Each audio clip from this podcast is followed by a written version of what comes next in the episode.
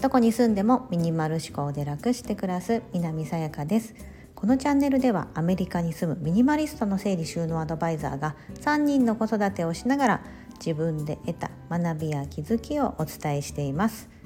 今日は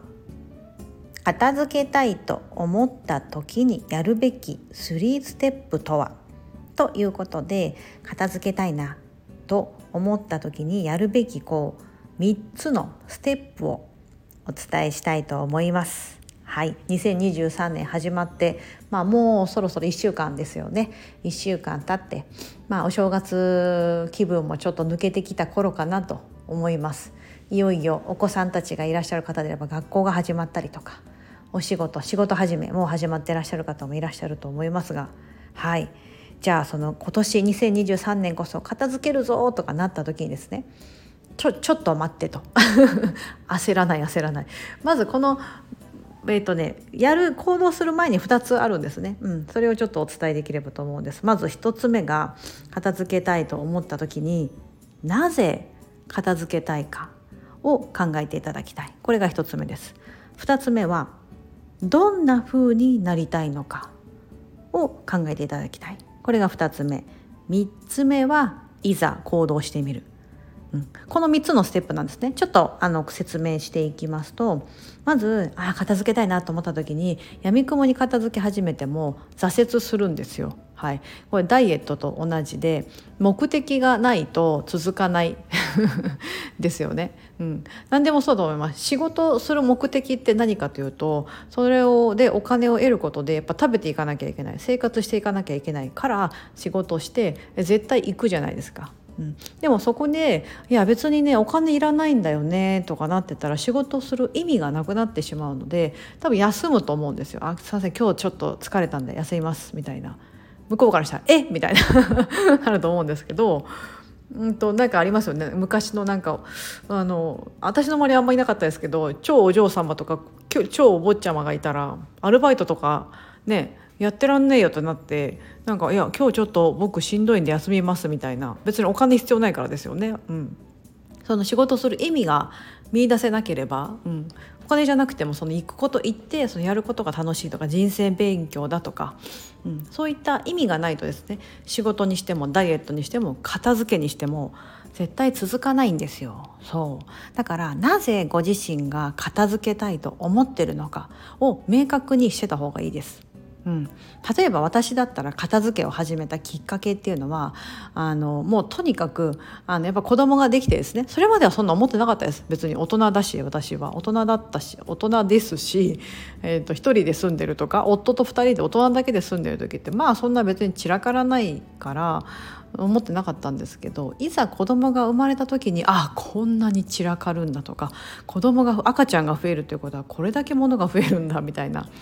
ことがあってでもうまく片付けれないし常に散らかってる。それをなんとか打破したいというか、うん、片付けにすごい時間を取られてる自分が嫌だったんですよ、うん、やりたいことはいっぱいあるしやらなきゃやらなきゃいけないことも山ほどあるじゃないですか。うんね、なんか片付いてればもっと料理も効率的にとか掃除とかもできるのかなとか思ってやり始めたのがきっかけです。だから私はあのその片付けに時間を取られたくない。っていうのが根本的なところであります。うん、だから今はこの何年か前から物をどんどんどんどん減らし始めてミニマリストだって言ってで物減らしてもっともっとより快適により楽になったんですね。うんというふうに今私が言ったのは、まあ、私は子供ができたっていうのは一つのきっかけであってあのなったんですけどその理由とかを考えていただきたいなと思います。なぜ片付けたいのかここ大事です。で次の2つ目のどんな風になりたいかです。片付けたいと言ってもいろいろあるじゃないですか。ねまあ、片付けたいとか家を片付けたいがじゃああるとあったとして別にそれがお店とかであのお仕事のその職場とかでもいいと思うんですけど片付けたいと思った時にじゃあどんな風に例えば私みたいにも物をできるだけ減らして減らして減らしまくるっていうやり方なのかいやいやそれではちょっとあの物買うの好きだしやっぱりいろんなものちょっと置いときたいっていう方に関してはじゃあどういうイメージなのか。うん、小物がちょこちょこって置かれてるとかちょっとメルヘンな感じとか、えーと、なんかすごいモダンな感じでとか。いやいやいやなんか黒と白のモノトーンの家がいいとか、うん、そういったそのお部屋のイメージなりたい自分の姿のイメージなりたい暮らしのイメージをあの持っておくことも大事です。だから私の場合で言うとまたすいません私の場合なんですけど例を取りますね私は物がないあまり物が置いてないすっきりした状態がめちゃめちゃ好きなのでよくあるこう雑誌とかでもおしゃれな人のこうお家とかっていろいろ特集されてたりするじゃないですかこう見た時にこうコレクター体質の方ってこう本だったりとか、まあ、フィギュアとかも何でもそうなんですけどバーってでもすごい綺麗に並べられててめちゃめちゃかっこいいんですよ。靴マニアの人とかって靴を靴箱に何1,000足とか持ってたりとかするじゃないですか。でこう収納されてたりお料理研究家の方だったらお皿とかカトラリーとかも本当引き出しに所狭しとただめちゃめちゃ綺麗にもう本当にこうシンデレラフィットみたいな感じで綺麗にこう扉開けたら片付いてるとか。ね、ああいう状態があったとした時に私はそれに対して全然ときめかないんですよね。うわこんなに物あったら大変だって私は私の暮らしだったら思うんで見るのは全然いいんですけどじゃあ自分の理想はって言ったら何にもない あの前紹介した、えーと、誰だってミニえっ、ー、と仮えーと、ホスト界の帝王って言ったとしてあローランドさんだ。そうそう。ローランドさんみたいな感じでも本当何もない。とのスマホ1個とかなんだ財布も持たないとかなんだろう本当究極のミニマリスト本当は目指したいですけどあの私の私としてはああいうのを見るとめちゃめちゃうわいいなって思うんですよね。うん、でもこれも本当個人って違うと思うんです。私はそう思いますけどちょっと多分変態系なんで。でも他の方からさ「いやいやそんな研ぎ澄ました生活したったらちょっとつまらなさすぎる」とかねあると思うのでもう少しなんかこうわかんです。観葉植物家に置いてるお家がいいなとか、うん、自分が好きなインテリアはこういうイメージでとか、うん、なんかそういうふうにあのどんな風になりたいのかというのをイメージしておくのも大事です。うん、これダイエットも一緒ですよね。痩せたいと言ってもその一口に痩せたいというのはガリガリに痩せたいのかまたはこうちょっと筋肉質な感じで痩せたいのかとか、うん、どの部分を痩せたいのかどんな風になりたいのか、うん、でどんな風になりたいのかってイメージが出てきたらあじゃあその人を目指して私と比べた時のギャップを感じてやっぱり腹筋だなとかいやここはランニングで全体的にとか、うん、というような風で打ち手をねあの取ることができますので、はい、2つ目がどんな風になりたいのかをぜひイメージしてください。ピンタレストっていうあのなんていう画像えっと、イメージを集める時にですね自分のポートフォリオみたいなのがね手軽に作れるピンタレストってあるのでよかったらそちらとかもね利用されるといいかもしれないです。私もよくあの、えー、お客さんクライアントさんと整理収納片付けの時もこの2つを必ず何で片付けたいのかどんな風になりたいですかみたいなことを、まあ、聞くようにしてるんですけどその時にそのピンタレストお客さんのそのイメージに合わせてこんな感じかなこんな感じかなみたいな感じで、うん、あの出すこともあります。はい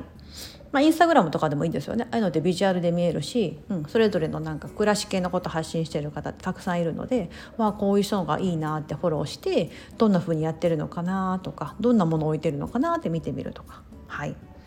で最後の3つ目。さあ来ました。やってみる。3つ目は行動してみる。やってみるでございます。でこの時にあの、まあ、このやってみる中でもちょっとステップがあるんですがまずは片付けたいと思った時に多分皆さんのえーとまあ、どんな方であれなぜ片付けたいと思ってる方でやっぱ散らかってるはずなんです。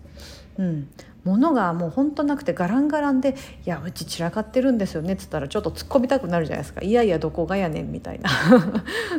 だから散らかってるって言われたら多分引き出しに物が入りきってない。ソファーの上に服が置かれてるとか床の上におもちゃが散らばってるとか、うん、ね、そういう状態が、まあ、一般的に散らかっている状態だと思うのでまずこの3つ目の行動をしてみるってとこは1つ目のステップとしては不要なもの手放してもらう。うん。まあ、これができれば大体片付くんですよ。いらないものをとにかくとにかく人間が生きてる上で必要なものって本当に前に使ってるとか頻度高く使ってるものってまあ少ないんですよね。まあ少ない本当に。うん。なんでそれ以外のものの方が多分9割とか9割以上あるはずなんです。もし散らかってるって思ってらっしゃるってことは。うん、なのでもうえーと、常に使うもの週に1回使うもの1年に1回は必ず使うもの。1年に1回使わないものっていうのは、うんと、多分ほぼほぼいらない、まあ、防災用品を除いてですかね。防災用のわかんないです。その懐中電灯とか。まあめったに使わないじゃないですか。もしもの時のやつって、うん、でもそれってその何かあった時のためだからリュック1つ分くらいな。もう持ち運べる。外に持ち運べる。ね、その何かあった時ってお家の中に入れるとは限らないと思うので、うん、リュック一つ持ち運べる。またはその備蓄しておくもの。あの、まあ、食品のストックとか。であればあのローリングストックっていう方法でこうそれそこから使ってまた新しく賞味期限とか切れないように、うん、同じ量をこう常に置いておくみたいな、うん、っていう方法とかもあると思うのでそんなにね場所取らないはずなんですよね。うん。多分トランク1個で、まあ、食品置いといてその逃げる時とか何かあった時外に出るための、まあ、リュック大きめのリュック1個分とか、うん、ありますよねそういう防災用品セットみたいな。